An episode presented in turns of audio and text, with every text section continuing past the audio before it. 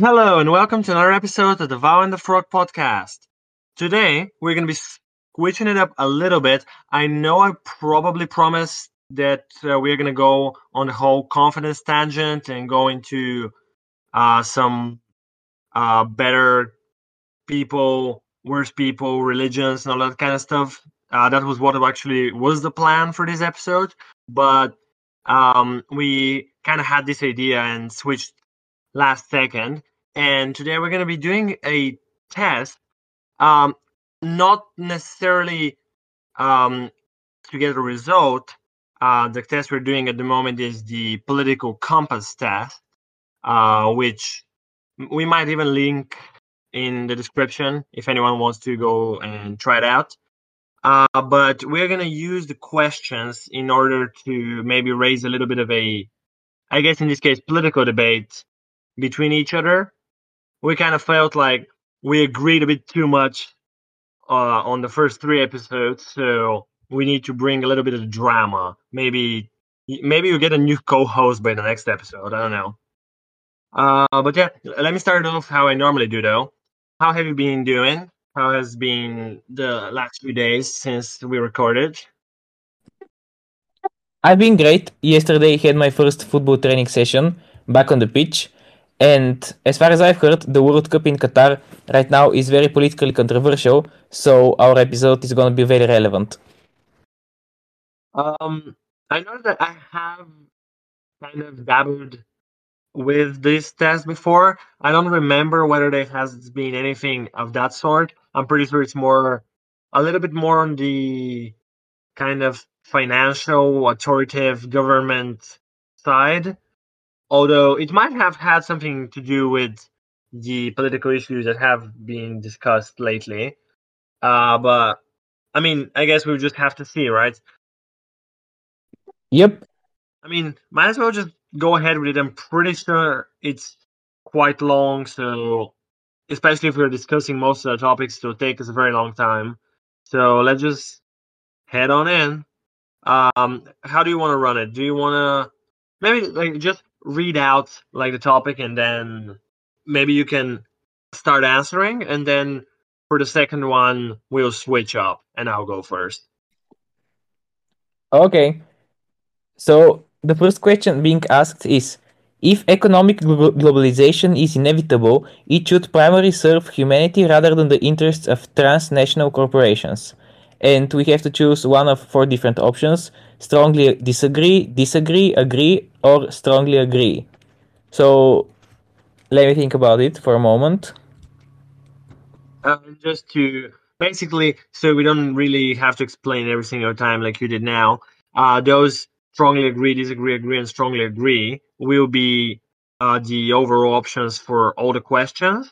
And these questions are separated into six different parts, um, roughly into some general themes. And uh, we're just gonna, yeah, then be able to read up the question and you know how it kind of works. Yep. So my first answer is to be that I disagree with the statement because if I run one of those corporations, I would much rather like my interests to be served and not the interests of humanity as, as a whole because most of humanity is not really cannot really be qualified as good people and so I do not wish to serve anyone who does not have my exact interests or well-being in mind. And also a bunch of the human of humanity is just some loser, losers so I don't not want to have anything with to do with them. Sounds I guess one way to put it. Um I mean it does seem quite a bit ideological and maybe an very high expectations as far as human goes. I'm a little bit of a cynic when it comes to expecting humans not to be selfish and stuff like that. So I know that at least the instinct of most people, I think, would be okay, this is my company and it's about profit and not that's why companies exist and that's what their point is. What do you think about if I pose this as a question though? Uh, because we know in some fields, some of the companies become so big and so synonymous with uh, the field they're in, uh, we sometimes even have a monopoly or basically have one.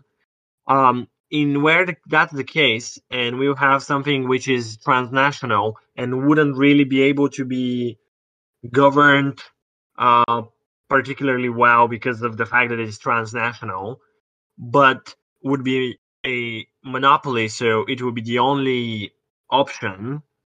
Um, then wouldn't you want some sort of humanitarian look on that?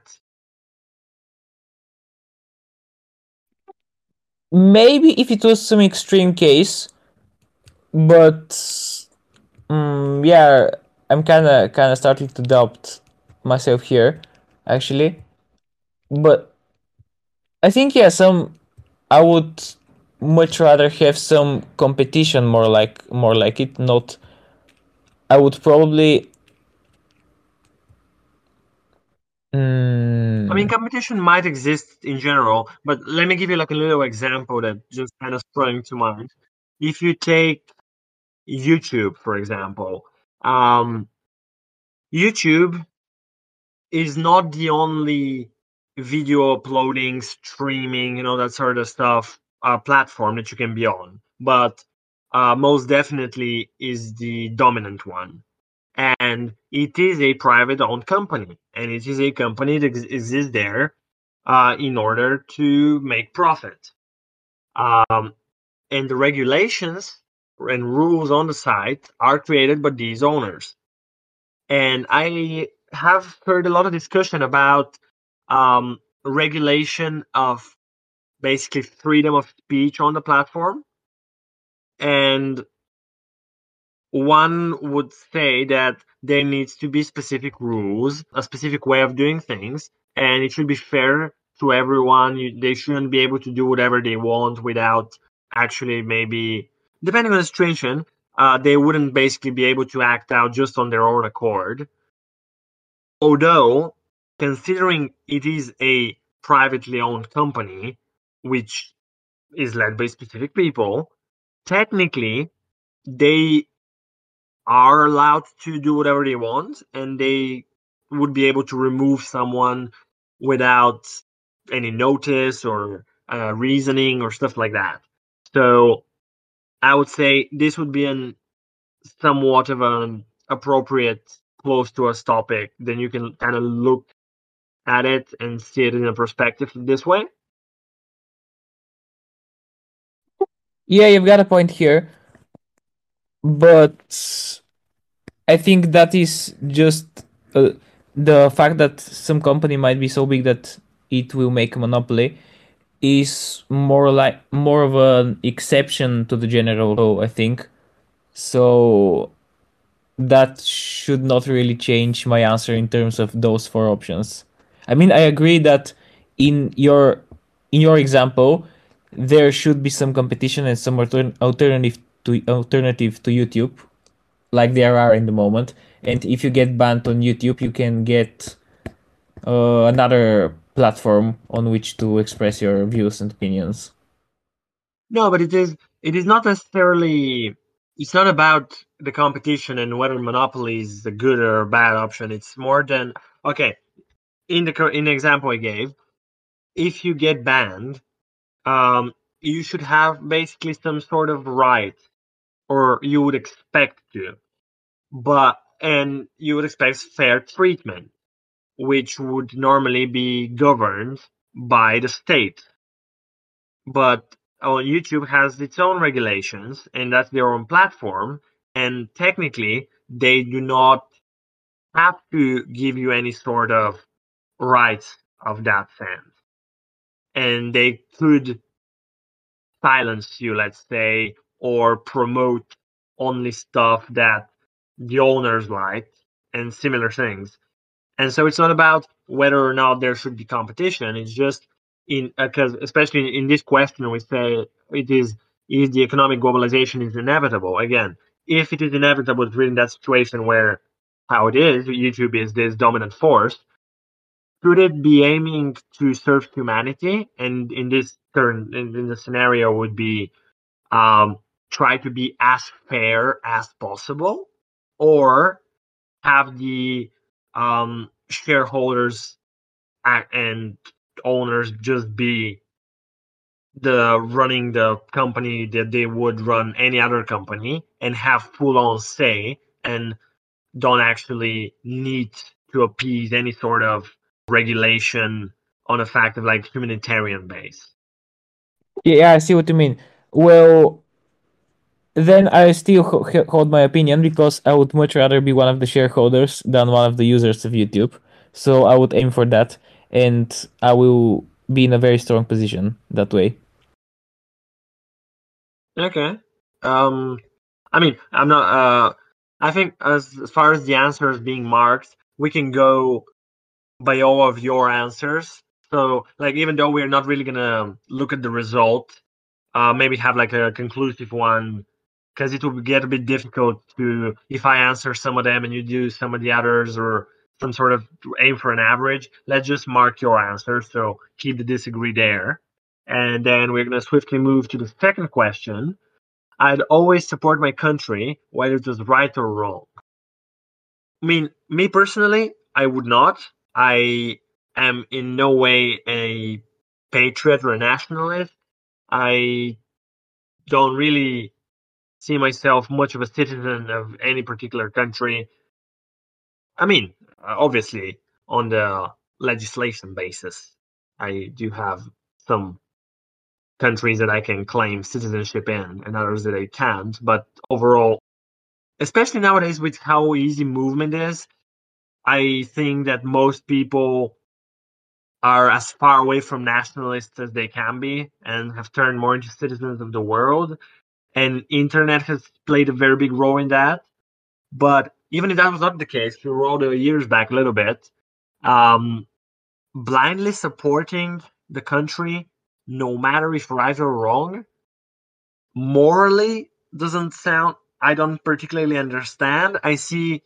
I I can picture someone believing in a cause so much that um, they would be blind to wrongful doing and stuff like that. But I'd say in my case, and honestly in any case, I would say that that would be a statement I disagree with.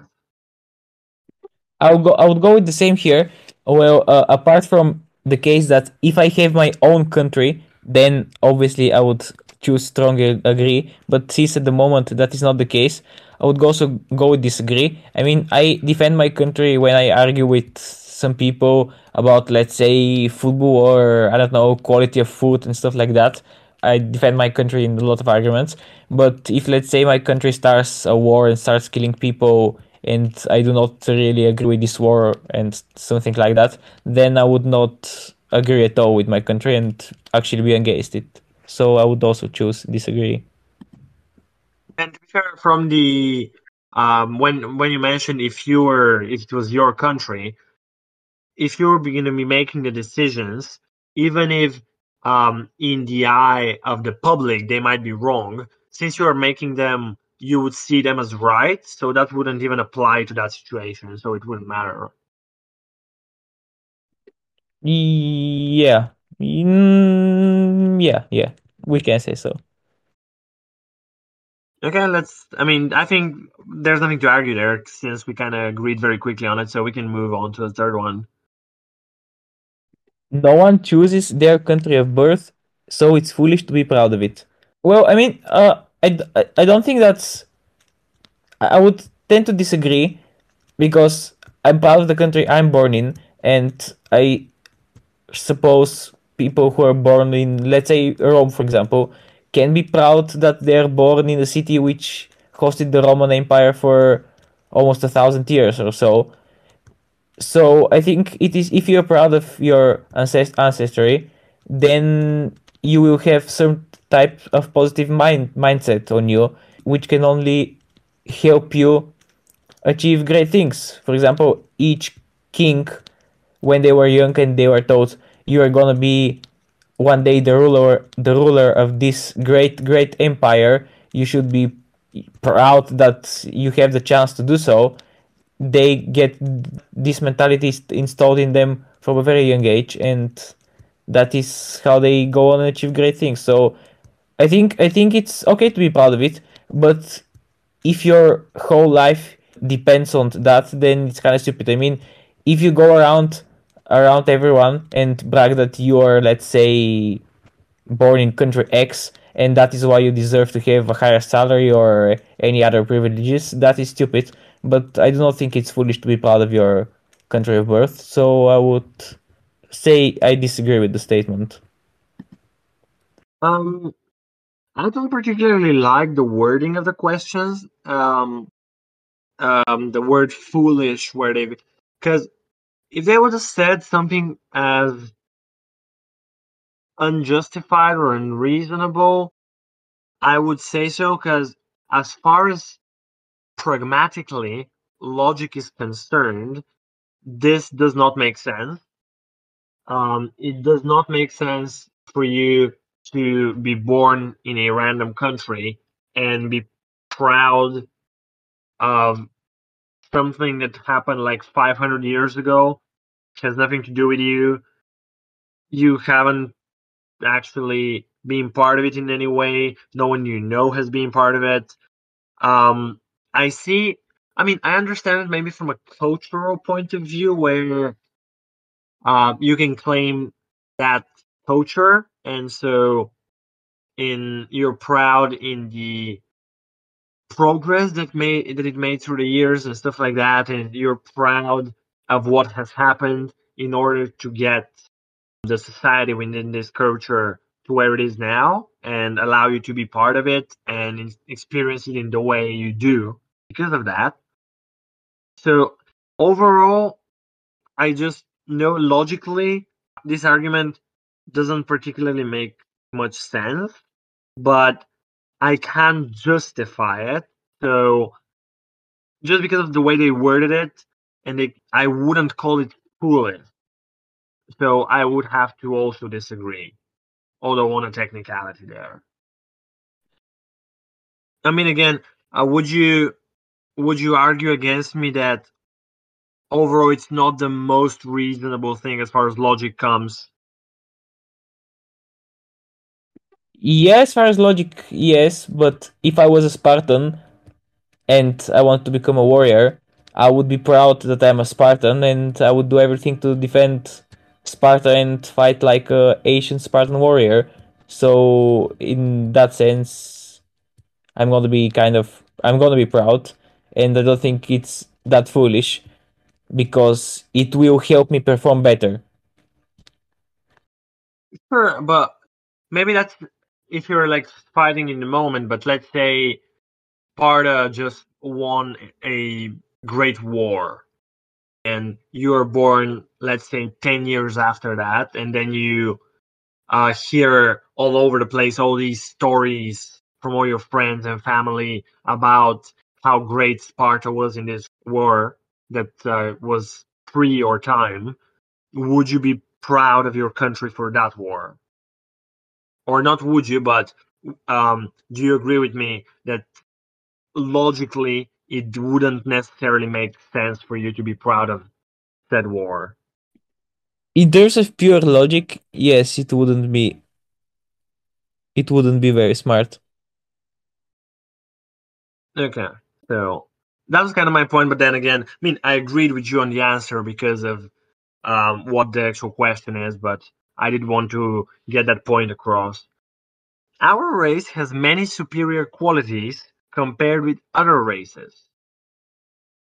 Well, that's interesting. Superior qualities is one of the topics that we just passed upon talking about and would move on to our next episode.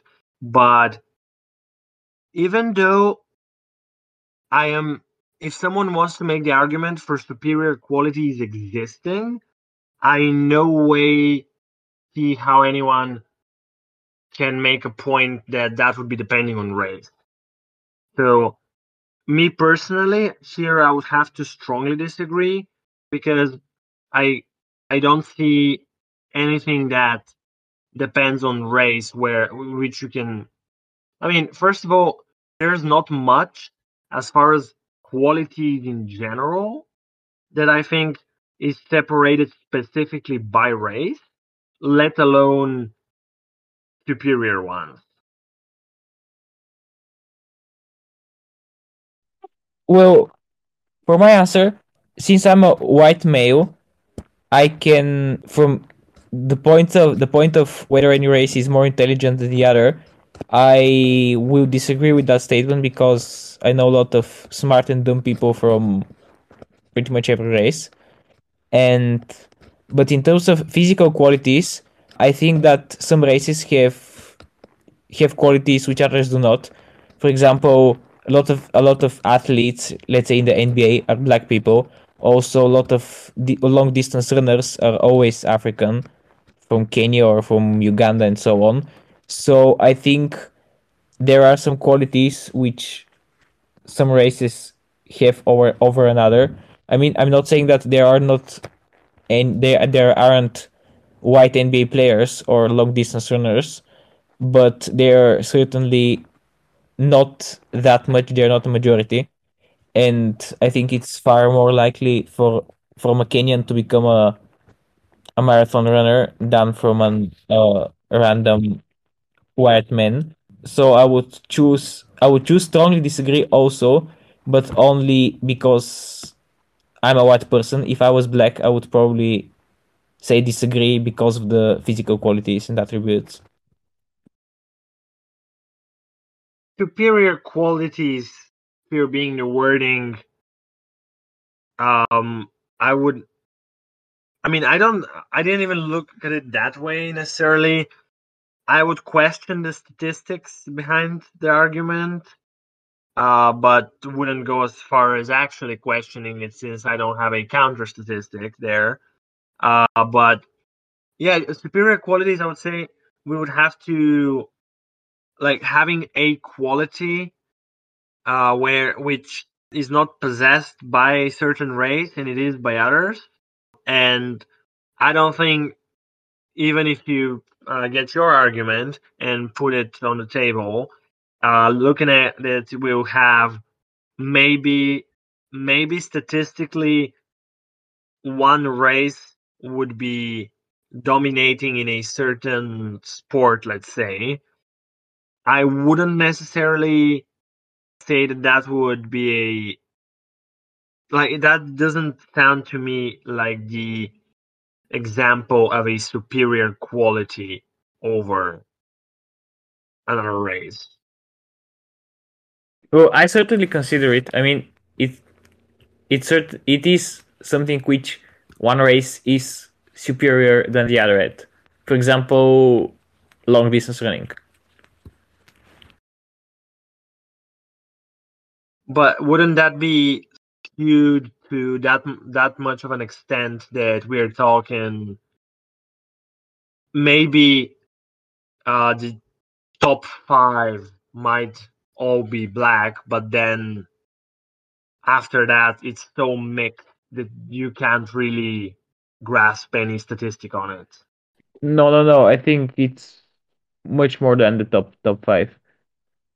I know. I'm uh, uh, first of all, I'm not talking specifically about long distance running, and again, um, not by saying top five. I'm not actually referring to top five, but basically, if you say like it is a very it's an argument which is a lot more nuanced, I would say, because okay, one example of let's say uh, predominantly you would have when violence occurs, let's say, and the crimes are being done, you would have, you would say probably that, let's say, men are the more violent ones, and then they're most definitely, uh, statistically, have been proven as far as the furthest degree of violence you can get. That would be basically nearly only male. But then once you get away from that kind of extreme. After that, you get uh, something which is incredibly mixed. And then, so can you base a statistical superiority between two groups based on a outlier in the sense well probably not not, not that much but i still think it exists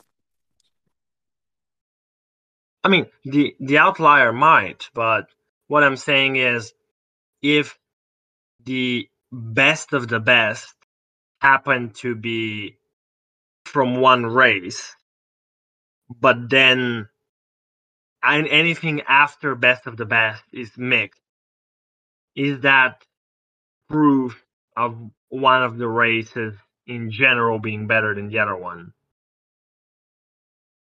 in that specific quality yes because as we discussed in our first episode i think talent comes only after everyone has worked hard and then you're separated by talent. And talent is something which is naturally given to you. So in that case if all of the let's say the 95% which are not not the elite tier you talked about they are simply we will consider that they have not worked hard they are lazy for that discipline or sport specifically and then only the talent comes as the main differentiator and since one race is superior at this particular quality then that gives us an enough basis on which to say that this race is better than the other at that. I don't necessarily think that what you said here really actually touched on what I was trying to ask you, since I don't see what work and talent has to do at all with this. I mean, it's okay. Let's let. Uh, I'm gonna try to uh, how can I maybe somewhere where okay, let's take work away from it. Let's say that the that what we're judging two groups on would be is there is one of the two groups superior to the other one when it comes to possessing talent in field X. And in this field X, you put all uh, people from both groups on the talent scale. And there you would see that the uh, top two, three percent, whatever, uh, of this uh, combined chart will be from one of the group But then at the same time, maybe the bottom 8% are also all from the same group. So can we say because like statistically speaking, there is a higher chance of a 95 percentile talent in the field from one of the two groups, does that make the entire group superior than the other? In your example, I would more likely say no. Well, isn't it the same case in racing though? Um, since maybe like let's say the first again when I say five, you can take it as a maybe we, just because it's kind of I I can say five thousand or five, and it's the same argument. Basically, let's say let's say there there's only hundred people who compete in long distance running. If the first five are from one race, and then the sixth person so is from the other one, and this sixth person it's a let's say the split is 50-50 and there's 50 runners from one race and 50 from the other this uh, be- best person from the second race is better than 45 of the uh, runners from the other race but worse than five of them. Uh, to me that wouldn't show a superior full on superiority from one of the races to the other. In your example yes i agree with you but i think that in reality in terms of physical qualities list the numbers are not not what you said they are a lot more skewed towards the black people physical quality in general would be something very hard to. I mean, I don't, I, I, I don't think we're getting anywhere with this. Um, you did say that you dis- strongly disagree, even though uh, what you're defending there. So, I mean, might as well move on. I don't think we're gonna get anywhere. So, if you want, you can just get the fifth one. Okay. The enemy of my enemy is my friend. So I would I would either str- strongly disagree or disagree with that statement. I would probably disagree because if I was a mafia boss and I was fighting a war against another mafia boss, and there was also a third mafia boss which was an enemy with the ones I'm fighting with, they're more likely not my friend because they are we are also fighting for for the same for the same places for the same territorial dominance. So in that case they're not my friend. But sometimes they can also be my friend in terms of competition on the market and stuff like that if even even in sports sometimes uh, you always see one team trying to win so another team can benefit. And so I would choose the disagree option.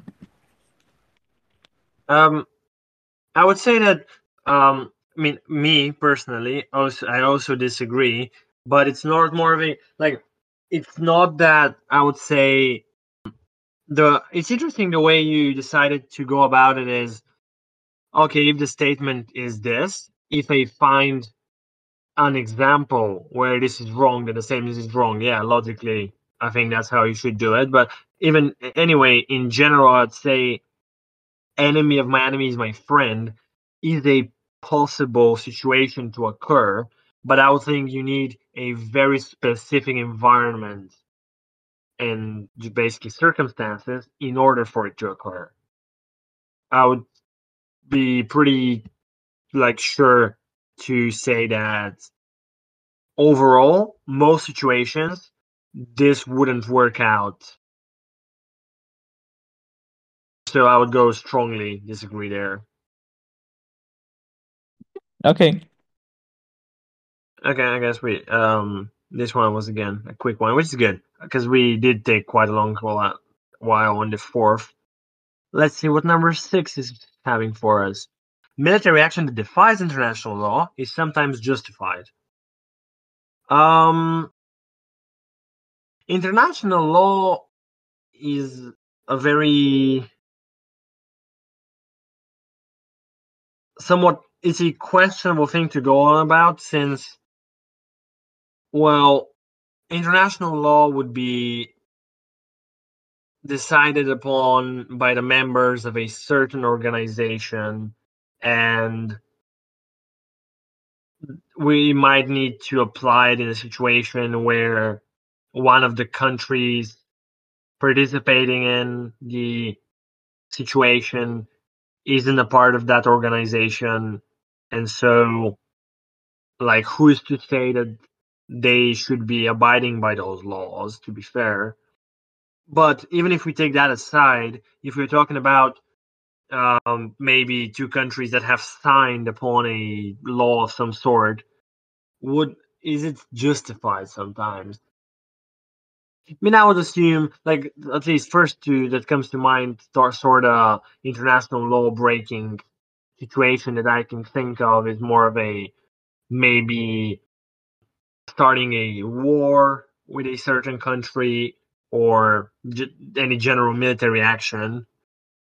And I would say it's very hard in today's climate since society has kind of moved on away from it, even though we know, let's say, kind of what's happening currently with the whole uh, Russia and Ukraine situation, we're having something similar. Um, and can it be justified? I would say so because of historical factors. Um, a historical factor can be um, a big play a big part in a decision like this, and there might be like in that situation we might have a some sort of um, let's say someone made a promise of a sort, and there has been some um, document signed at a date which is pre the international law being decided upon, and then if you break your commitment or promise or whatever it is that you had in that contract there. Um, as far as law in general is concerned, um, that could be. I mean, we are regulating by what the laws are at the moment, but the contract being signed before the law, I it should regulate it without the new law in place. If you add a new law after, that would not wouldn't be, you wouldn't be able, let's say, to imprison somebody for something that was not illegal when they did it, but um, let's say in the time between the charge being discussed and the actual trial, it became illegal. Uh, in a court of law, that wouldn't be a thing. And so that would apply to international law as well. And in a case like this, then uh, technically defying that law would be justified. Uh, but that's kind of a very specific situation. And I think uh, any other examples I give would be somewhat specific. So I would uh, probably go for just agree. Yeah, absolutely. I, I would go for agree also, but mainly because if I'm fighting a war, I would not care about any international law. I would just want to win the war. So for me, it's gonna be justified. Hmm. Okay. And the last one for this page, you get the honors. There is now a worrying fusion of information and entertainment. Well, there is definitely a fusion of information and entertainment, but I do not think it's that worrying. For me, it's not worrying, so I would go for for disagree here. It is a very slippery slope of a sort where, I mean, technically, it is up to the person to be able to regulate um, in what way they're taking in information and from what sorts of sources, and they're expected to be able to filter them out themselves.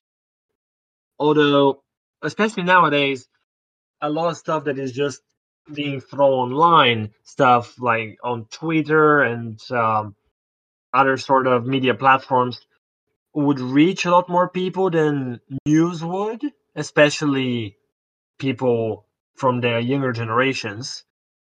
And that sort of unfiltered content, I would easily see how it might be a problem of a sort.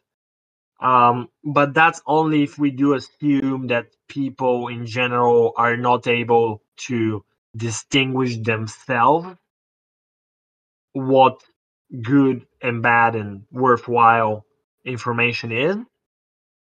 But then the other option of this is just to govern it and have the state kind of rule over the information stream that reaches people and the content that's being put out in general, uh, which I would be against.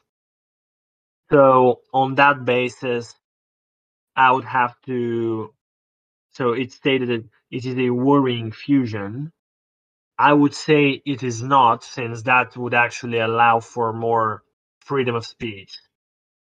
You should also note that throughout human history, basically, you can argue that there has always been a worrying fusion information of entertainment because there is there was always propaganda because the king does not want the peasants to think from themselves and he basically installs their thoughts in their mind in order for them to serve him better. I mean, that's in the case where the media is basically the fourth power, right?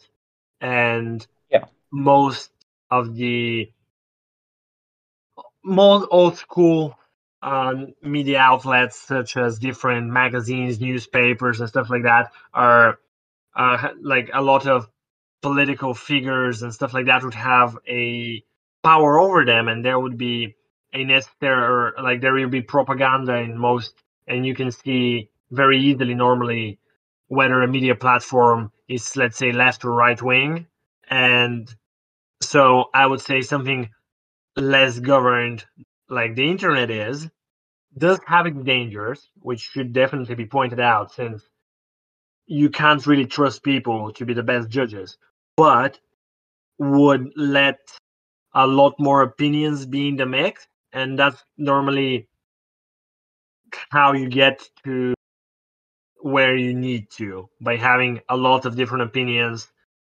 uh, being debated and one maybe kind of prevailing at the end. Okay, so we're done with the f- first page, and let's go to the next one. People are ultimately divided more by class than by nationality. Um, nowadays, especially, I would say more so than not. Back in the day, bef- um, everything was a lot more separated, but as I mentioned a bit before about the internet having a very huge role and stuff like this, I think that would definitely translate into a topic uh, that we are having here. And there will be basically, there's still division, there's still culture as part of stuff, but I would say it wouldn't necessarily be a nationality difference. It might be on a more on a larger scale, let's say as far as a continent is concerned, or maybe just a general region within a, uh, within a continent. But I would argue that a few countries that are in very close proximity would most likely have a very similar uh, way of thinking, developing, and basically just in a cultural sense, a lot will be present to be the same. And so, with that being the case, I would definitely say that there will be um, a lot more division, which can be seen to fall within the same parameters for different nationalities. And so the statement would be truthful as far as my view of it is concerned. Yeah, I fully agree with you. So I choose the answer agree because there is some still some division by nationality. And the next one. Controlling inflation is more important than controlling unemployment. Now we're getting into some financial specifics, which get a bit less common sense and a bit more techy, which well, Yeah, I have, I have, I have absolutely no idea how economics works, but I mean, controlling the percent of inflation. Um, okay, so controlling it. Okay, as far as finance is concerned, I wouldn't be the person to ask about what the um, ways of controlling inflation are, but the consequences of uh, controlling it, we can surely be able to discuss a lot more freely and then even more so when it comes to controlling unemployment because then we have percentage of unemployment uh, and its impact. I mean let me okay let's i think we would try to kind of impact it together. Uh, let me give you a question on this way how much of a difference do you think that the percentage of unemployment makes to a society. And do take in mind that we're most likely talking 4.5 against 4.9% and not anything bigger than this.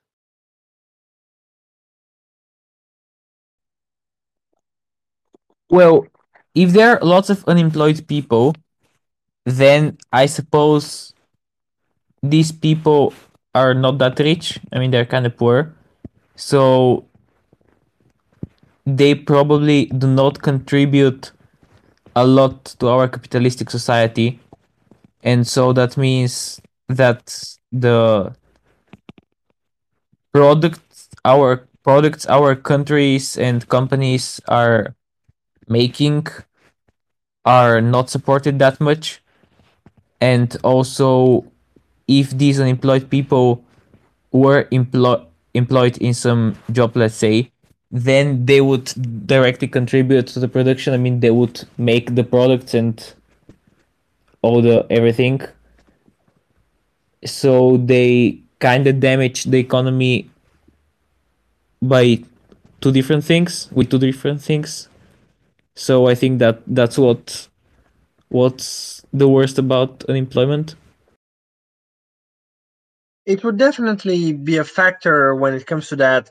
Um, whether because you can see a lot of times in different fields you have not enough workforce or maybe at some point you have you well i would say most of the time you wouldn't have enough workforce then we can we can most definitely have the argument of whether that's because it's just um, a lot of people trying to make money from a lot of companies needing a lot of staff and the world would not notice in any way if a lot of those companies disappear. That's a separate argument for by like but then overall basically a higher percentage of unemployment um, would mean a lot of these businesses would uh, be struggling for as far as staff is concerned.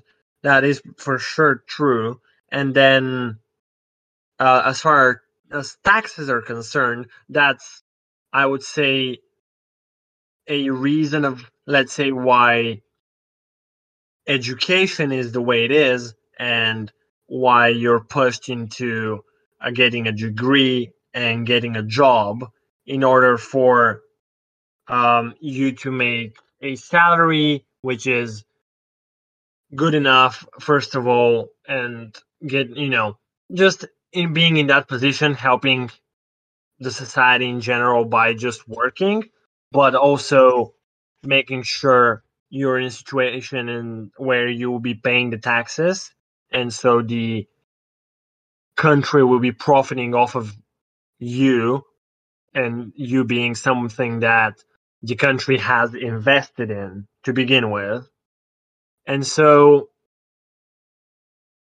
um, I mean, considering we do have to relate to controlling inflation, um, inflation would well, we've seen the impact of inflation um, in countries where we would have sudden rises.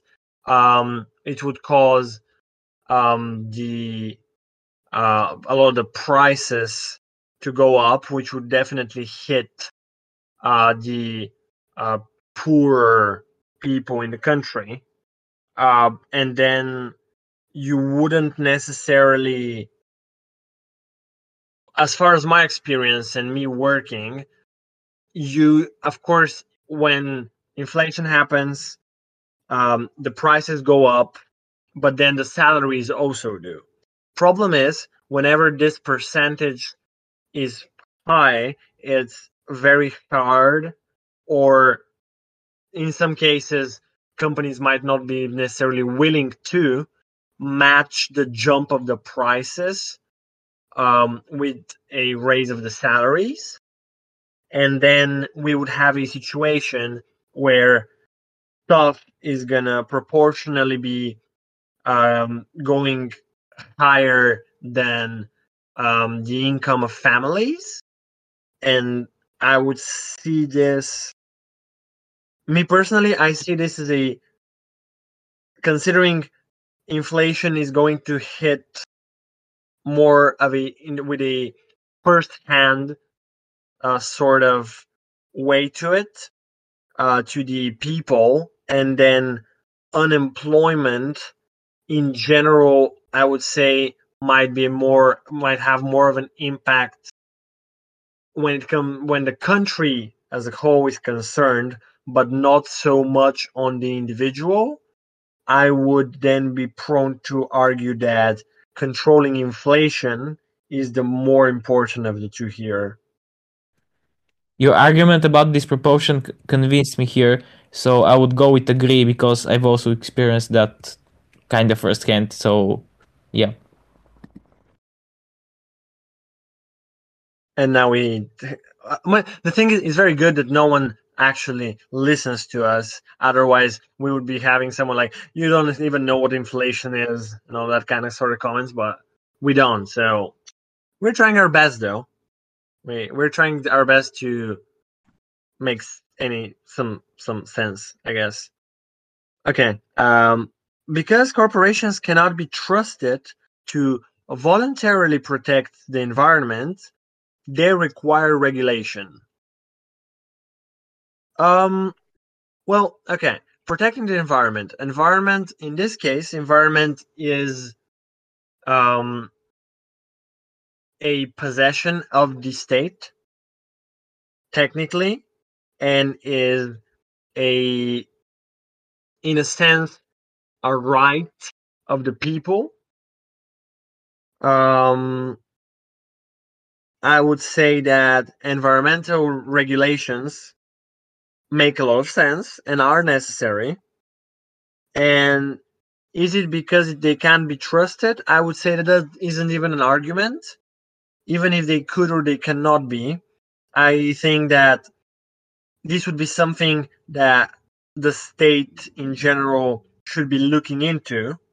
And considering regulations as such would be o- overall present for all corporations and it's not a specific thing that targets anyone i most definitely would agree that they are required. I would actually go for the strongly agree option because if I ran a corporation, I would not care about the environment if that maximizes my profits. well you probably shouldn't have admitted that on tax on you know but okay. I mean, you you've already said some very strong things, and uh, to be fair, most of those would be would would have been considered sort of similar to this. So I guess you're keeping yourself consistent. You can we can see that you're being truthful, which is which is important. And the next one. From each according to his ability to each according to his need is a fundamentally good idea. I strongly disagree with that statement because, first of all, you do not know what you really need. People do not know what they really need, in my opinion. And even if they do, they have to earn it. For example, if I'm hungry and I do not have any food to eat, I should do something to get that food, be it find a job to get money or climb a high tree, a high tree and uh, get myself an apple or, or something like that. I should make the effort to get what I need, and that will, will actually make me feel better. So I strongly disagree with that statement, especially also because from each according to his, his ability, I do not not I do not want to waste my talents and my work for some guy who just sits there and claims he- that he needs something, or even if he needs it, he should do it himself, and I should reap all the benefits of my own work for myself. Um, no, I, I do agree with you. I would also disagree with the statement. Um, I would probably go for disagree instead of strongly disagree. Um, since we're basically questioning whether it's a good idea. Um, in this case, um, that would be kind of sort kind of tough to determine, since I think you would need to put it in place and uh, witness it actually develop. um, fr- from which, according to his ability, that part I definitely see as the one which makes less sense to me, where um, I don't necessarily. I mean, I guess this would kind of fall when it comes to taxes and uh, raising the taxes for the rich, um, where it will be since you're making more money, you are you're able to live off less than what you have, and you should be giving back to the community and stuff like that, and so the tax should be higher. Um, but which I'm personally against to an extent. Uh, proportionately, the more you having more being having more taxes, then yeah, fundamentally that makes sense. But um, to a certain extent, um, I know that in like California, you have something crazy like a 60% tax or something of the sort, which is I find ridiculous. And don't think like basically getting into that position and working as hard as you need to to get there. Although of course handouts are a thing but in the general sense you've earned in some way to be in that position and i don't think that makes you in any way um somewhat of a how, how can i put it? You don't you could give back but that i think that should be more of a decision you probably should make and that would show your qualities as a human but it should not be something that is forced upon you. I think forcing some sort of in this case kind of a good deed type of situation would fundamentally take away from it. So there is where i think my disagreement would come from. Then to each according to his need that i think is the um, more argument where i would be prone to i could be swayed to agree there. That's the positive of the argument um, just on the basis that a country one of the things it needs to do is um, kind of at least provide you know provide protection and um, provide opportunity for all the citizens and in this sort of case what if someone needs a specific need i would say that the government as the responsible body um, may not necessarily be able to do everything or in every single case be able to help but um, they are there to try to do it at least. And so i would say i would, i would i would tend to agree that we should be aiming towards to each according to the need but that should not be it shouldn't be coming um, to the detriment of uh, the more able per se. And so i would for me personally i would go for disagree there Okay, so the next question the freer the market, the freer the people. I think I think that's true. I mean, if you regulate the market, I think as far as I know, let's let's look at some communist countries like Bulgaria. We were communist and we weren't exactly free or these are at least the stories I've heard from my father. So and also if you regulate if you regulate the market by the word regulate kind of implies that you're not really free because you do not have the option to buy whatever you want or how or as much of what you want. So yeah, I agree with the statement. know overall regulations would be in place in general just by how society is, the way you're born there, you come with regulations instilled in you as a person. Um, so you can't be fully free. Um, as far as whether you would gain further freedom when it comes to the market being having less regulations over it, um, that would definitely be the case as far as maybe situation where you are in the position of a seller in the market, um, being able to do more definitely applies to that situation. As far as when, if you are the customer, um, you can make the argument that less regulation would mean less protection, and then with you not being in such a protected environment that would lessen your freedom. Um, but again, that I think turns into a bit of an again. It is very much a seller versus um, buyer type of situation. But then, can I think of an art? Okay, let me let me ask you this: Do you think there is a situation where you can be um, the seller of a product and you would benefit from or do you think there's dangers to you as a seller because there is no regulations in place as far as the market is concerned?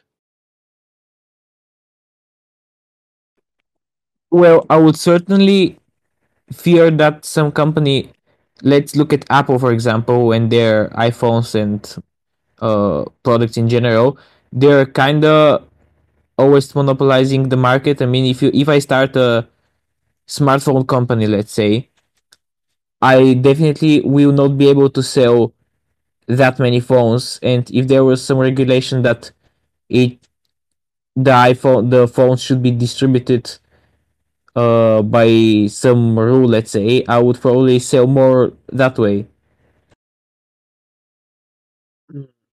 Well, okay, but this is, I think, uh, a little bit too much of a monetary sense to look at it. Um, but then that I don't, I don't think what you said so, makes you freer. And like, do you see what I mean? Not exactly. Okay, so basically, your argument was I might be able to achieve more with in a if I'm coming into a competitive environment, if regulations are in place, I would be able to achieve more. But this then that's very specific to just you being in a competitive environment as the underdog. You're you're the same argument you're giving if you are Apple, would if if let's say your argument is true, Apple would then be less free by this sort of market, no? Absolutely, yeah. And so if we're talking more overall, um it is okay, so here I'm just struggling with when it comes to free, I'm think um, if you remove regulations, regulations would be in place um, in order for l- some things to not be possible. And this would mean that um, if we have n number of possibilities of occurrences on the market, the more regulations you have, obviously the the number of the possible ones to occur in that sort of market would shrink. And in this way you would say sure then no regulations means further freedom. Or by further freedom you're basically talking about going closer to anarchy. But then the way i uh, pointed out freedom from the beginning as freedom when it comes to being served a protective environment of a sort where there is um, the feeling maybe of freedom is present and um, this safety provides you um, a easier way of maneuvering and um, not having to filter through the, these different options of occurrences which of the two would you say is the freer we're looking for? Or if both would come under the hat of free which do you think would be the more prominent one? And so the one we should be leaning to base our answer on. I didn't necessarily understand your question. Did you understand my point about the two types of freedom? Well, not exactly. Okay, so let me try to reiterate it then. Um, what I said was I'm kind of seeing two different ways to um, picture what free is when it comes to a market. You can go from a more logical sense and kind of put math into it, where that would mean on a market, let's say, there is a an infinite number of occurrences that might happen within a market. And of course, a regulation means you cut off some of those options. And so in this first sense, that would mean regulations result in less options and so less freedom. You got that one, right? Yeah. Okay. And then the second one I was saying it was let's say um as I was saying is the example at the very beginning, you're in the form of a customer in this market.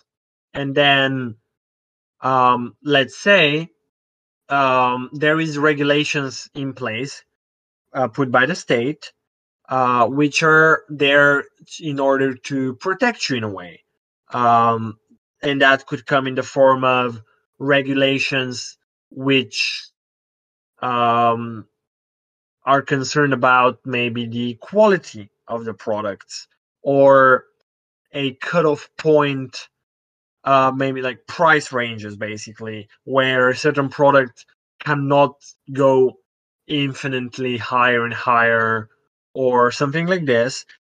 And in those cases because the regulations are in place people would have more freedom um, in the case of basically i do not need to worry in a sense about the environment since the environment is fundamentally pre, um, given to me in a safe and protective way and so i have received full freedom within the limitations of this environment which is which is limited but it is limited in a way which is meaning to provide as much of a freedom as possible within it.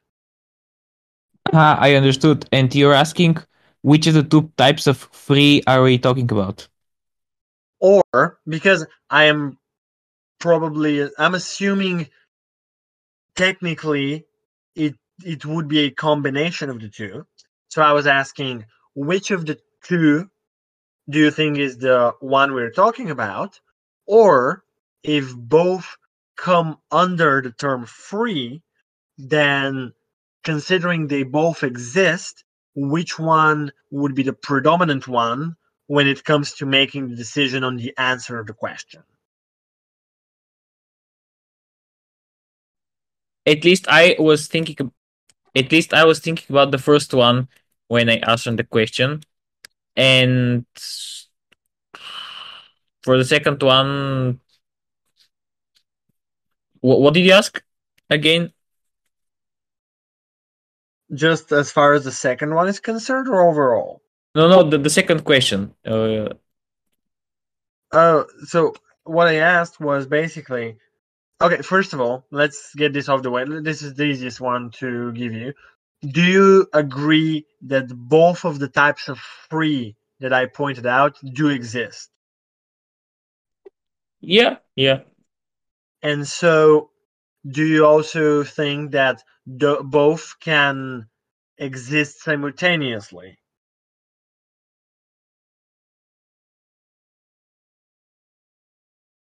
I'm Which not. me- I'm not sure about that one. So, basically, freedom. Well, it is the first one was um, talking more about a certain degree of freedom. So you would have, depending on the regulations, you would have a certain amount of freedom, which is less than. But then here we're getting, we're talking about freer, and just by the wording of the question, that would pose that the degrees of freedom exist. And so, if degrees of freedom exist, that would mean that for both free freedoms we pointed out, in every single situation, we would be able to point out what is the degree of freedom one or freedom two in this current situation. And in this way, they in in a different degree, but in definite form as an idea would exist in any given market.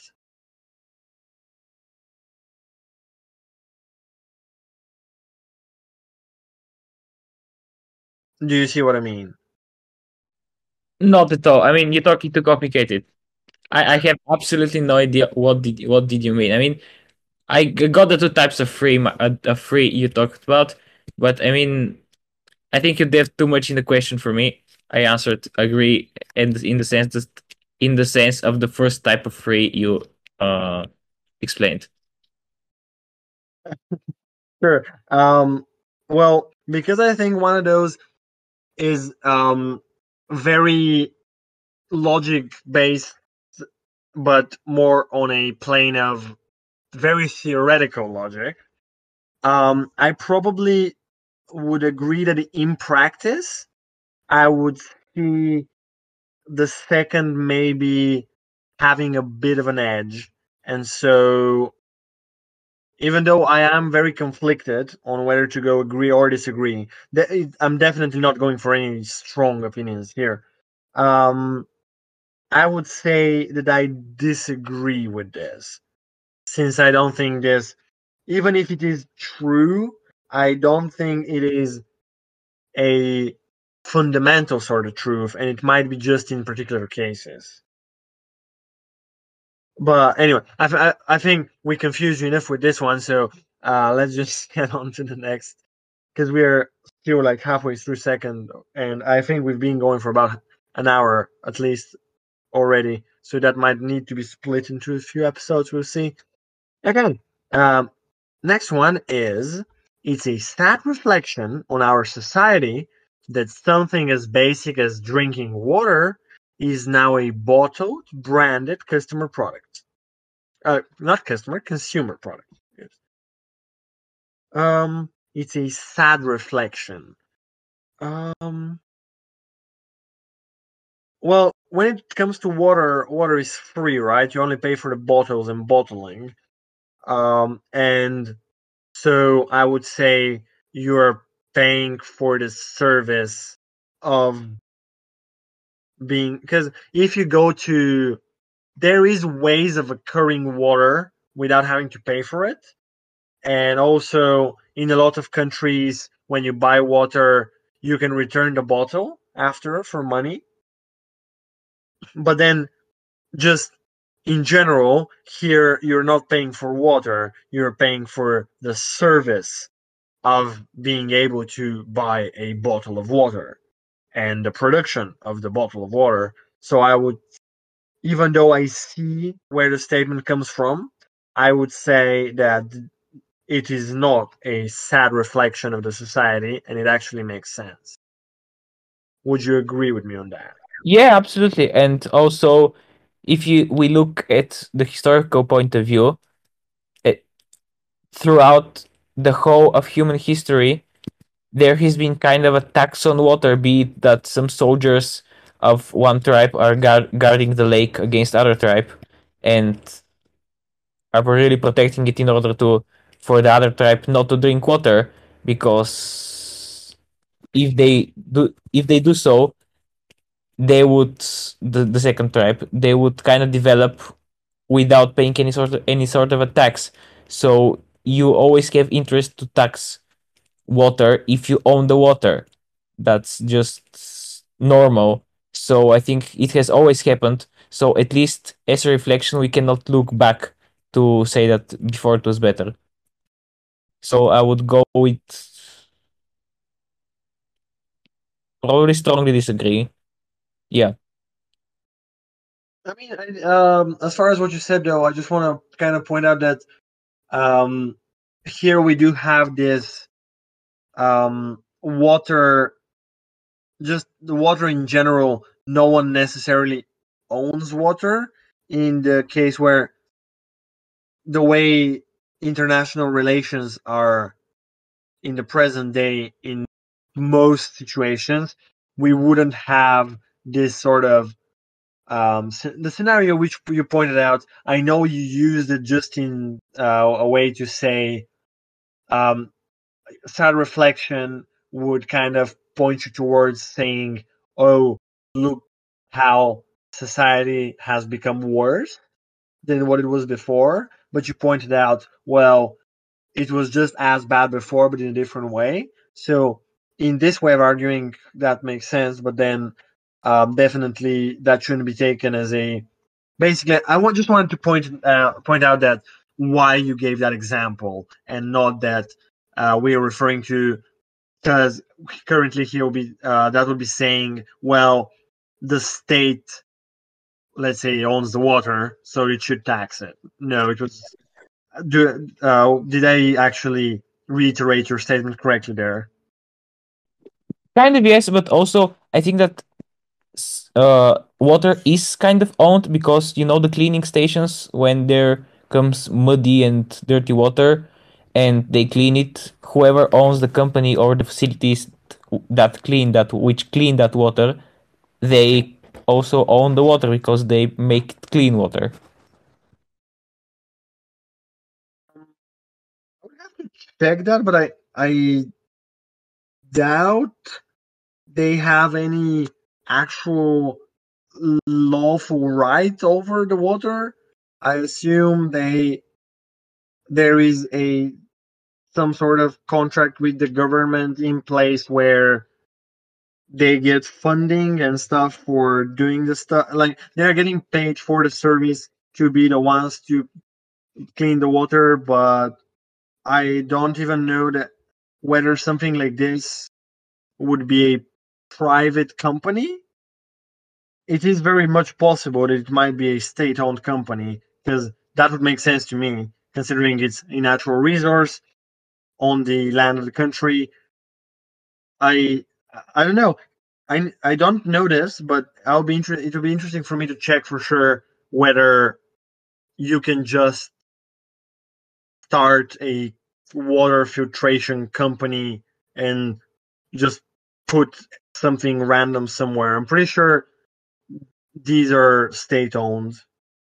Yeah, it would be interesting interesting to check. It also should depend on the country because what happens if I collect the rain and then clean the water or somehow make it drink- drinkable and then sell it? That's an interesting opportunity to explore. Again, I, I don't think you'll be owning the water in any way. Um, I think it will be the same case where whenever you're buying, because this is for sure the case when you're buying water at the store, you're not paying for the water. The water is free, and water, uh, in this case, is, is free. But then you, we know that you know you pay water bills, and I'm pretty sure those water bills are what goes towards these companies that would be the ones to filtrate the water.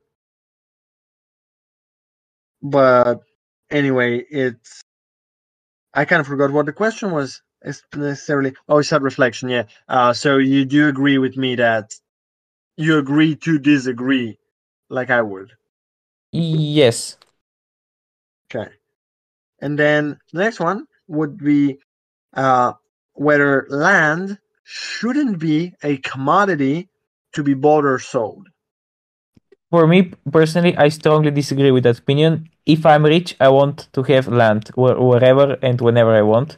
So I disagree with that.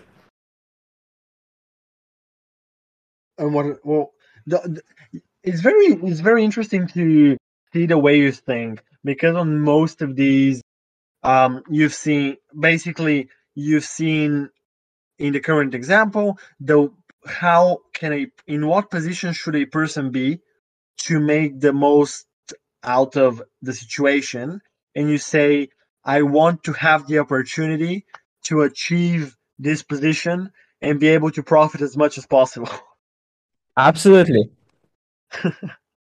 um land well the other what's the other option? The land being state owned and then lent to the people and stuff like this.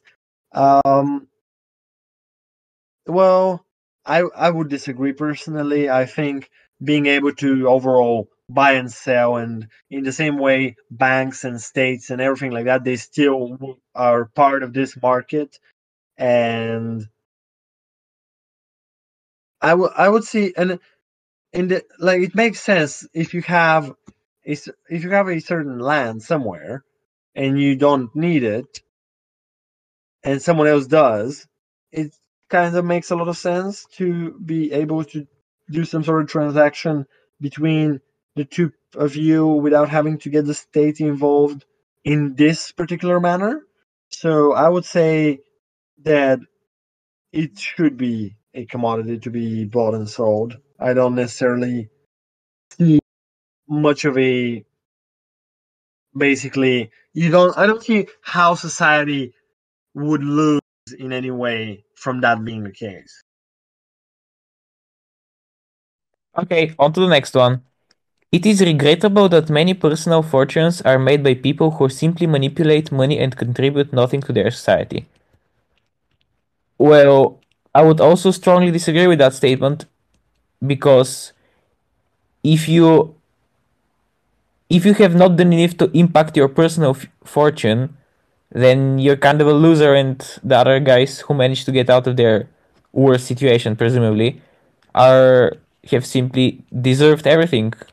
So I strongly disagree. I think that everyone is able to impact their personal fortune, their personal state of mind, and if they had have chosen not to do so, that's just bad for them, and the others have nothing to to do with it, because everyone would. I think everyone would love to have a lot of money, and some guys have simply done what it takes, and others have chosen not to.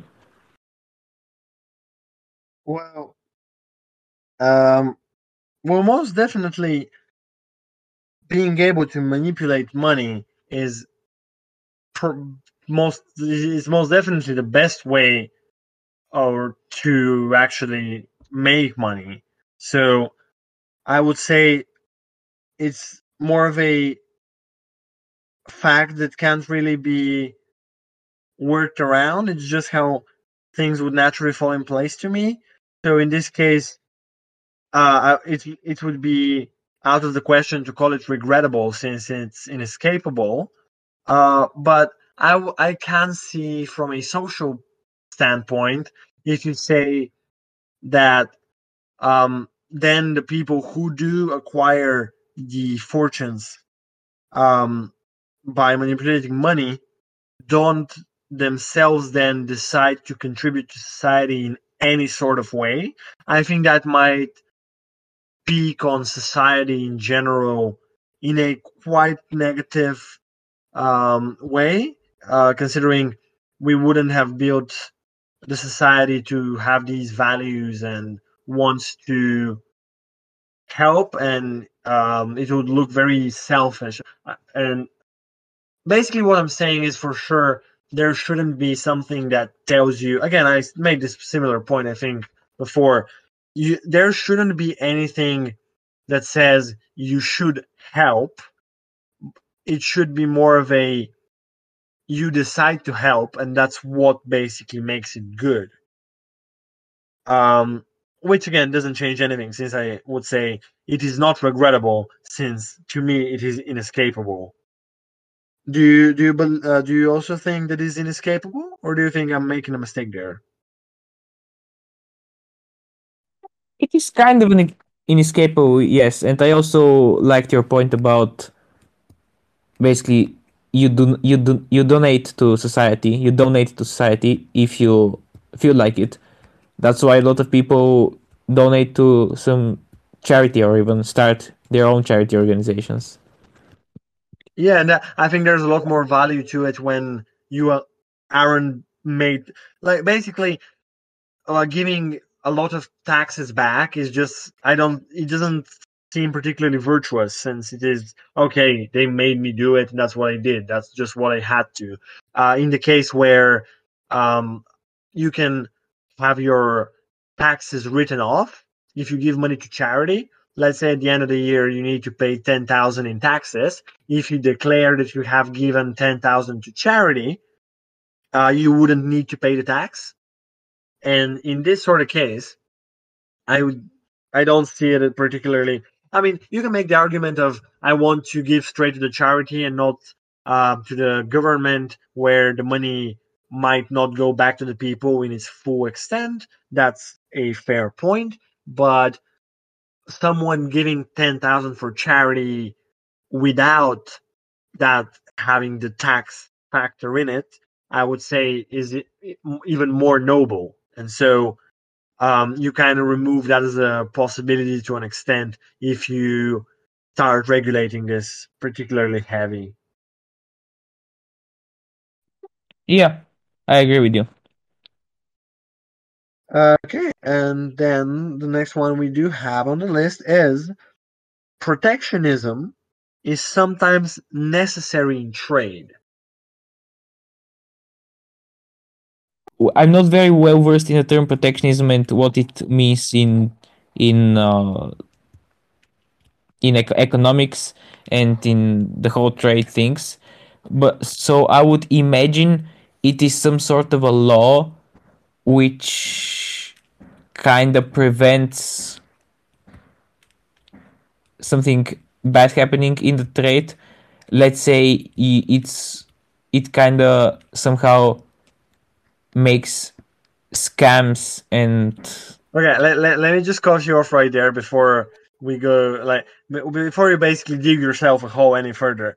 Um one example i can give you of protectionism that we have mentioned was I think we spoke about protectionism um, in Italy, some uh, like 20th century Italy. I'm pretty sure we were talking about. So basically, um, a version of this, which I can give you, is let's say um, making sure whatever, let's say the tomatoes we produce in the country we're protecting the local production and in a way maybe restricting uh, foreign companies to bring tomatoes to our market in order to help the farmers and, st- and companies that deal with this in our country.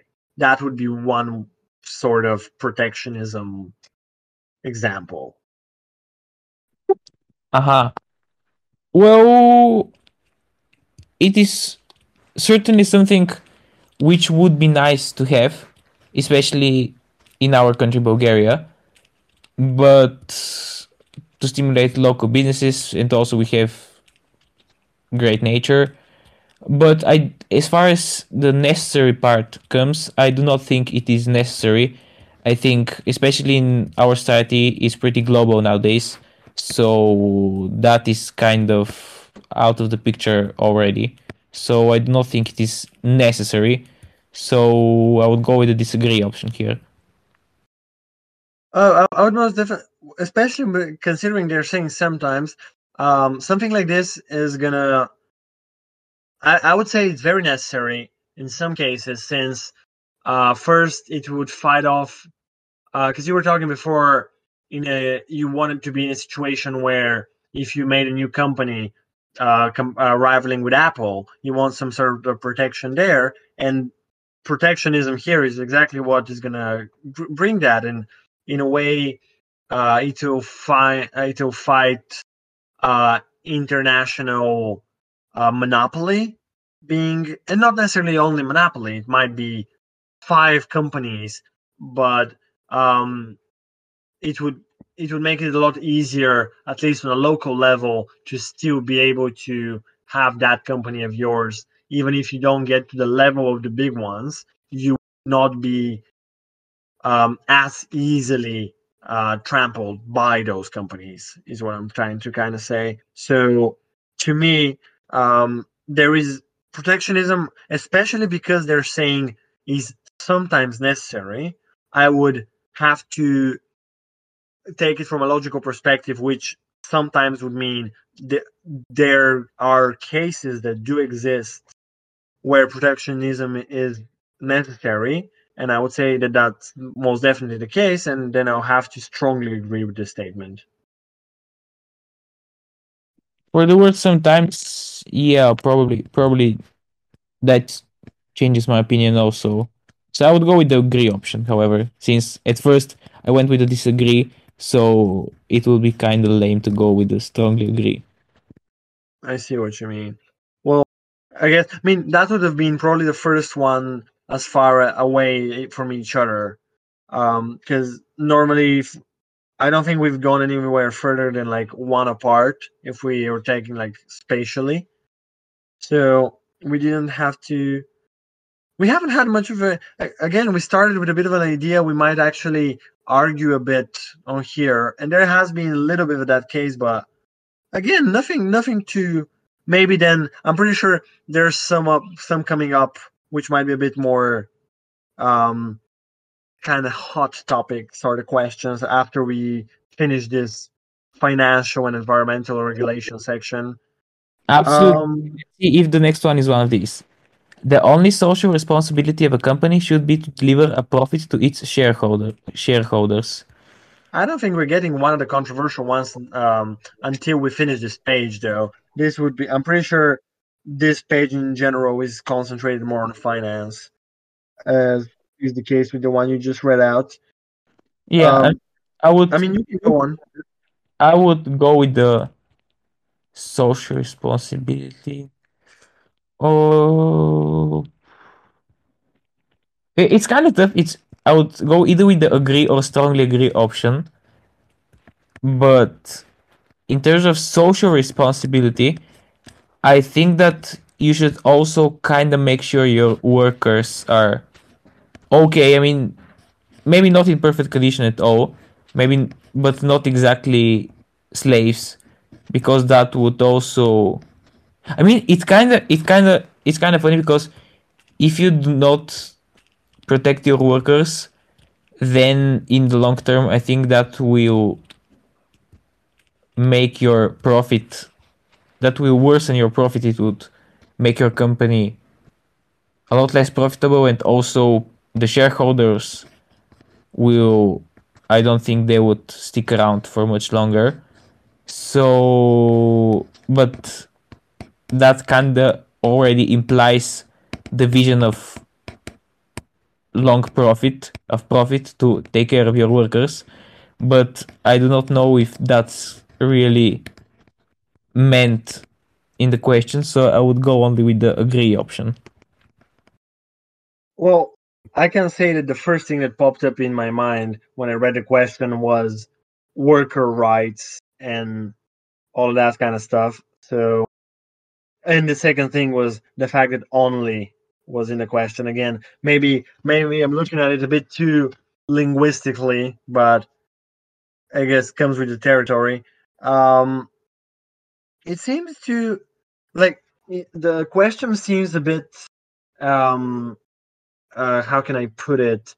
Um it's pushing in a certain direction. It's trying to be um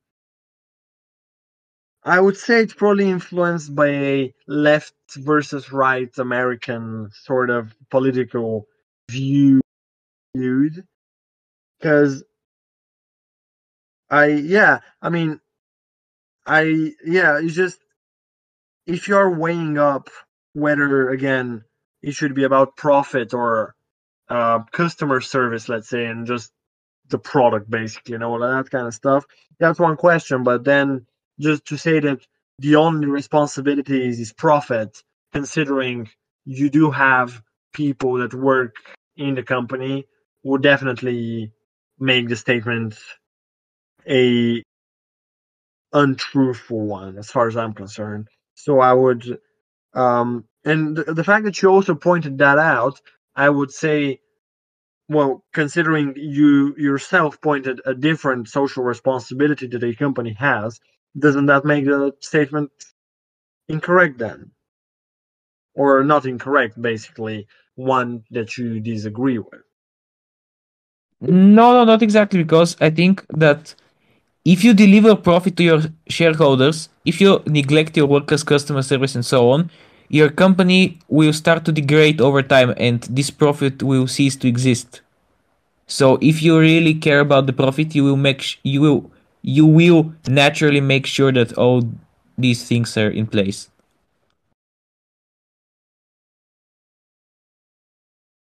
I do I do understand the point, but so you're basically saying, well, technically it's not a responsibility, but you better do it if you want to get anywhere.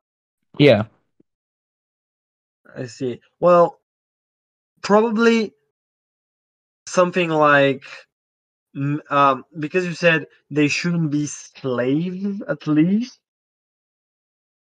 That's uh, if I if I need to get like if I am to get very nitpicky with the situation, I would say, okay, then what you said was you have the responsibility to at least provide enough so that the conditions would not be slave like. And I would use this as proof of a further social responsibility. But I would see how also that wouldn't change your mind since I am I am fishing for a very tiny language specifics there as well. Yeah, it's not changing changing my mind at all. Well, well, um, okay. Let's let's move on to the next Which one. one, which one are you choosing choosing here? I I, I actually went uh, with strongly disagree. Woo! Yeah, this is the first two degree of separation example we've had, and I don't necessarily. It's basically well, I don't see any way to justify uh, the statement as true. Like I can't really because again, it's only responsibility or it just isn't. So it, if I see it as a factual statement and not as an opinion that it isn't, then I can't really put anything but strong disagree. But then, uh, yeah. Anyway, um, let's get. How many do we have? We have another four, right? Yeah. Okay. Um, do you think that the rich are too highly taxed? Well, I don't really know the tax rate in each country. I for sure know that in some countries, uh, there is a very low tax rate. For example, in Monaco, I think it's zero percent even, or so that's why a lot of rich guys hang out there. But in, I've certainly heard that in some countries, the taxes are kind of chained to your salary and income. For example, if you earn, let's say, above a hundred thousand dollars, then your tax goes from let's say ten percent to fifteen percent or something like that. Uh, I'm not sure in which countries, but I'm sure there are some in which this is the case. So that would mean that I disagree with that statement. Well, well, that is the case for like a lot, and um, America as well, and um, the UK and all that. And um, one thing to know though is uh, the way that normally applies is that whenever, let's say, you go above a certain threshold, which would put you in a different tax bracket, um, you on let's say for the 40,000 a year you were making, you were paying uh, you were giving back 20% tax. And now you start making 45. You would still be taxed 10 or the 20% on the 40,000 and then you'll be taxed 25% on the 6,000 or however whatever numbers I said. You basically get the higher tax only on all the income above the previous threshold. Uh-huh, I, so you kind of pay a little bit less, but also you st- you still pay more, if you know what I mean. So that doesn't really change your mind. I don't know. I'm just, I, I was just kind of explaining that way of uh, the way tax works, and then yeah, you can have the other way where it is the same. Um, which pr- I I actually don't know. Uh, just on top of, on top of my out of my and I don't know how to speak English. Evidently, um, I can't really think of any countries on the top of my head about like which would have this. I I know that well, of course, if you have like a tax-free zone, that would mean zero for everyone. So this would be an example. But then I assume again, we whoever made this is concentrating very much so on American politics. But then it's very hard to say stuff there since like it is kind of judged by state. Different states have different uh, tax percentages since that's a federal government sort of situation. Um, and if we're talking, so yeah, it's very hard for me to answer this since it really depends on what are you talking about. Um, they're too highly taxed. Um, yeah, I, I have absolutely no idea how to answer this are too high. Um, well, okay, let's say a lot of. I would have to go. I would try to go by a very weird example, which kind of doesn't have anything to do with the discussion.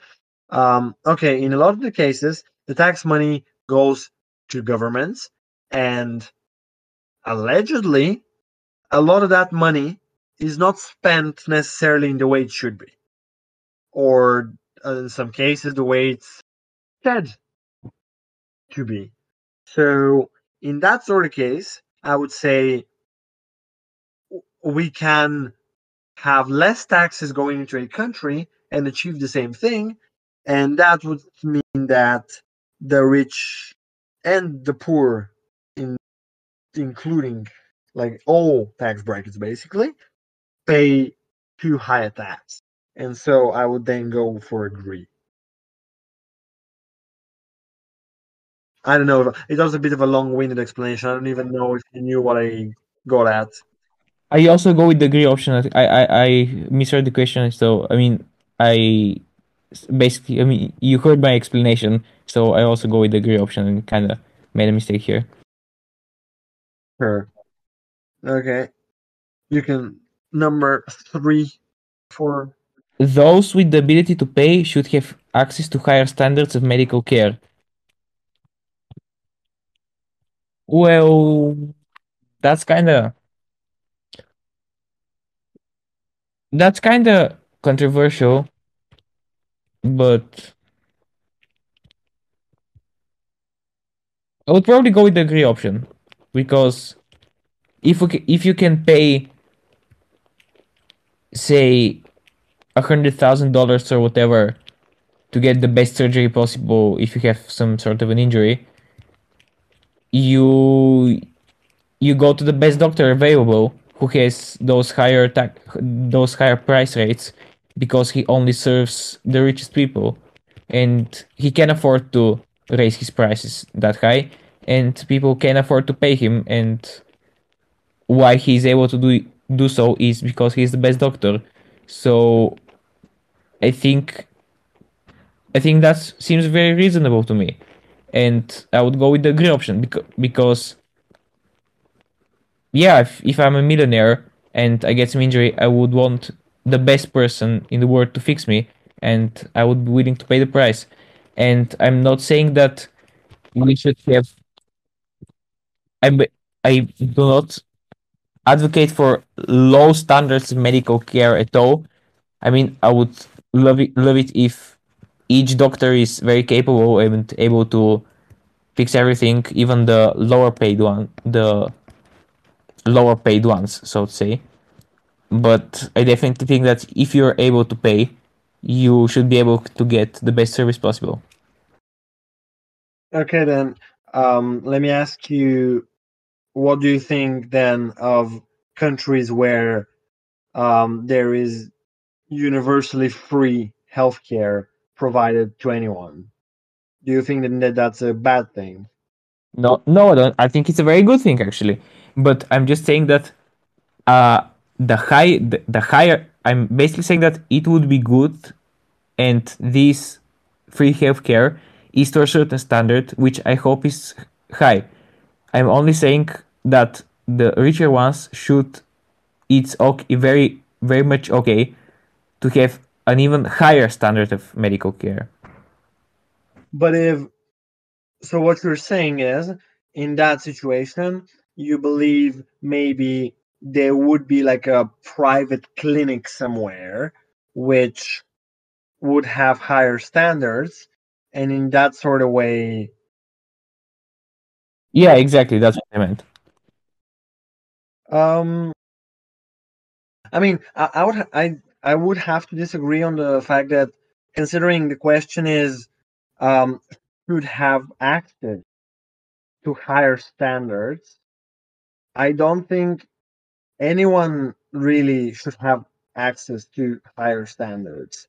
I think it's sort of the government's responsibility to make sure the standards are high overall and it needs to protect the citizens and provide healthcare in general. And i yeah in this sort of sense like sure like i'm not against privately owned um clinics or anything like this and uh, not working for the government but I I think if all the private institutions are providing healthcare of a lot better, like a lot higher standard than what you can get when it comes to free healthcare, then there's something fundamentally wrong with the way it's implemented and what has been being done in the country as far as healthcare is concerned. And so if it, basically my argument seems to be well if that's the case there's something wrong then that would mean that in the current situation this statement i'll have to disagree with and actually i would say strongly disagree again since i i basically denounce the question of meaning in a sense. Yeah, I see what you mean. I mean, uh, in my explanation, I also kind of tried to make the same point as you that the standards of the free healthcare should also be high. Okay, the next one. Governments should penalize businesses that mislead the public. Yeah, I I agree with that I agree with that statement. I think that if you mislead the public in, I mean, there are always ways to kind of get around the law with the misleading thing, and if you're that dumb to not make sure your business does it, and you actually uh, mislead the public according to the law, I think it's your fault, and I think you also do do bad to the people so I actually strongly agree with the statement. What what do you personally understand when you're you, when they are saying mislead the public? Well, let's go with the uh, toothpaste example, nine out of nine out of ten dentists recommend this toothpaste, and they like asked only ten dentists from their own some specialized clinic which only has ten dentists and did not ask like a million dentists or so, and that is very misleading because you can always make make some statistic up which sets the data in a way you benefit from it. But wouldn't that be a case of trade like a lie and not because that's what that's what I was thinking is as far as misleading is concerned. Uh, again, let me put it in a way that would be, I guess, more present to us. Okay, misleading, I think, would be something like clickbait, let's say, where you're not lying, but you're dressing it up in a way to make someone think something else. Yeah, exactly. But in my example, I also there also wasn't a lie. Nine out of ten dentists did recommend this toothpaste, but I'm not saying which ten and which nine. I'm not specifying anything more. So technically, it's not a lie, but it's a misleading. So, do you think someone should punish a toothpaste company for saying nine out of ten dentists recommend this? No, no, no. I'm just kind of pointing it out as an as an example of uh, of surrounding the law because uh, I prob I think that ah uh, maybe maybe I, I got the question wrong. I'm basically saying that if there is some sort of a definition of of a misleading in the law book, uh, this is my example. Kind of kind of surpasses it and goes around it and will not be punished. But I think that if you mislead people and it is in it is in a way which is in that law book. No, I mean, the thing is, you're the one creating the law book, though. So we're not. What what you're saying is basically, if you say that the toothpaste commercial is a situation where there that's a misleading commercial, would you, let's say, as a governing body, punish that company? Oh no, absolutely not. If the if the people were dumb enough to fall for it, I think there is absolutely no, nothing to punish the company for. So how how did you decide to answer strongly agree? Well, I thought that there are already some laws and stuff like that. So I'm basically I was basically thinking from the point that it is so easily so easy to mislead the public. I mean, I as I gave you the example with the toothpaste, that if you somehow do not manage to do it in a lawful way and somehow break the law, I think as a company you're so dumb that you should be penalized just for that. And he also mislead the public. well, okay, you're punishing them for something. I, I don't think you would be able to justify that in court, being like, well, they they were so dumb, like I did not like the way they did it, um, and so I should punish them. You might get sued, most definitely, but it's, it's basically what I'm saying is it's a very good thing that you are not part of a governing body. But then, okay, so um, I think we might have to do this last one of this page and actually finish for today. Um, yeah, we've been an hour and 40 minutes in, I think. So, yeah, it would be definitely a good. Considering we have another four, if I'm not mistaken. Yep. So, let's see. Let's see what we we are posed with for the last conversation of the day. A genuine free market requires restrictions on the ability of predator multinationals to create monopolies. Well, interestingly enough, I think we we did cover this already, since it's a combination of two of the questions we had already. A genuine free market would require restrictions. Um, this goes to my type, my second type of freedom, which I pointed out, and then, um, in order to, and then basically you have protectionism, where the multinational monopolies. Uh, so then, well, that's very good. Again, well, genuine free market would result in whatever happens happens. If you, because like when you say genuinely, like it's very hard for me to separate full on freedom from anarchy. And then in the case of full on freedom, if it is to happen that, like, to restrict an ability, if there is full on freedom, there shouldn't be any, res- like, ability restricted, basically. So, like, those two things oppose each other full freedom and restriction.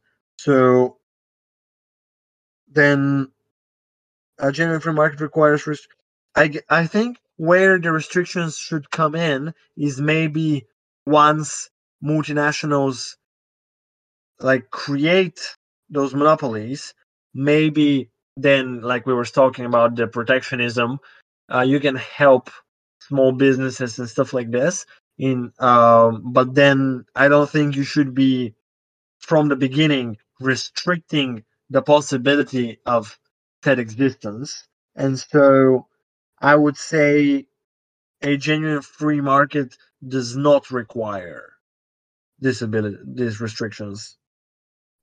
Yeah, I mean, I would go with the same answer. We kind of already already discussed it, so I would disagree also.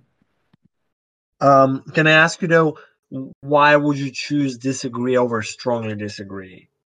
Because I am kind of in between the two, and so Because, because of the protectionism thing you you, you said. It- so you it- say it, even though it might not require it as far as the ability, it would require it eventually, sort of thing. yeah, yeah, with the Apple example, the big company which kind of dominates everything in the end. I see. Um. Okay, so I, I see what you mean. I do. Okay, yeah. Well, let's see. Let Let's just have a like like a little look to see what sort of thing we have uh to discuss next time round. Again, oh, that one seems about as long one as about as long as the second page was. Um. Oh, and we'll be starting right off with abortion. Um. That okay. Uh, I did tell you that it would get more controversial as we go. Great time to abort this episode. Uh, I, I, I see what you did there. Uh, yeah, yeah. Hmm. You killed me. Um, no. anyway, um, well, it's a very good cliffhanger to leave it on, isn't it? So we would have a nice and interesting conversation to be expected from our next pod. Um, we were planning to head back to our normal schedule, but then I guess we would finish this in consecutive episodes, I assume. So, um, yeah, just um, a nice, interesting conversations today. Um, we don't get to discuss finance and economy to this extent, like never, basically. So, I did find it interesting. I hope it was also like something like I hope you learned something as well. At least what protectionism is. I, I do distinctly remember uh, a teacher teaching you this term in history class. So, um, well, I, I guess I'm I'm doing their work. I'm furthering their deed, so they can be proud of me for that at least. Hope she's listening and follows us on Spotify. Well, you can you can you can text her and maybe repent for your sins in front of her, in a sense. Okay, let, let's stop babbling on. Um, okay, yeah. So, uh, um, thank you very much for listening. Another episode of the podcast. Um, and uh, we're hoping that you join us for the continuation of this test and um, get, be able to see us as where we, uh, where maybe the results at the end. Uh, consi- considering we're going for a f- like a series in this sense, we would. I wasn't thinking that we would, but uh, we would most likely uh, discuss the results we get at the end. And I know you get a comparison to some other politicians and stuff like this. So maybe that will open up like a bit of a fun conversation to be had as well. But yeah, anyway, uh, this has been Val, This has been Sashko. and see you for the next one. one.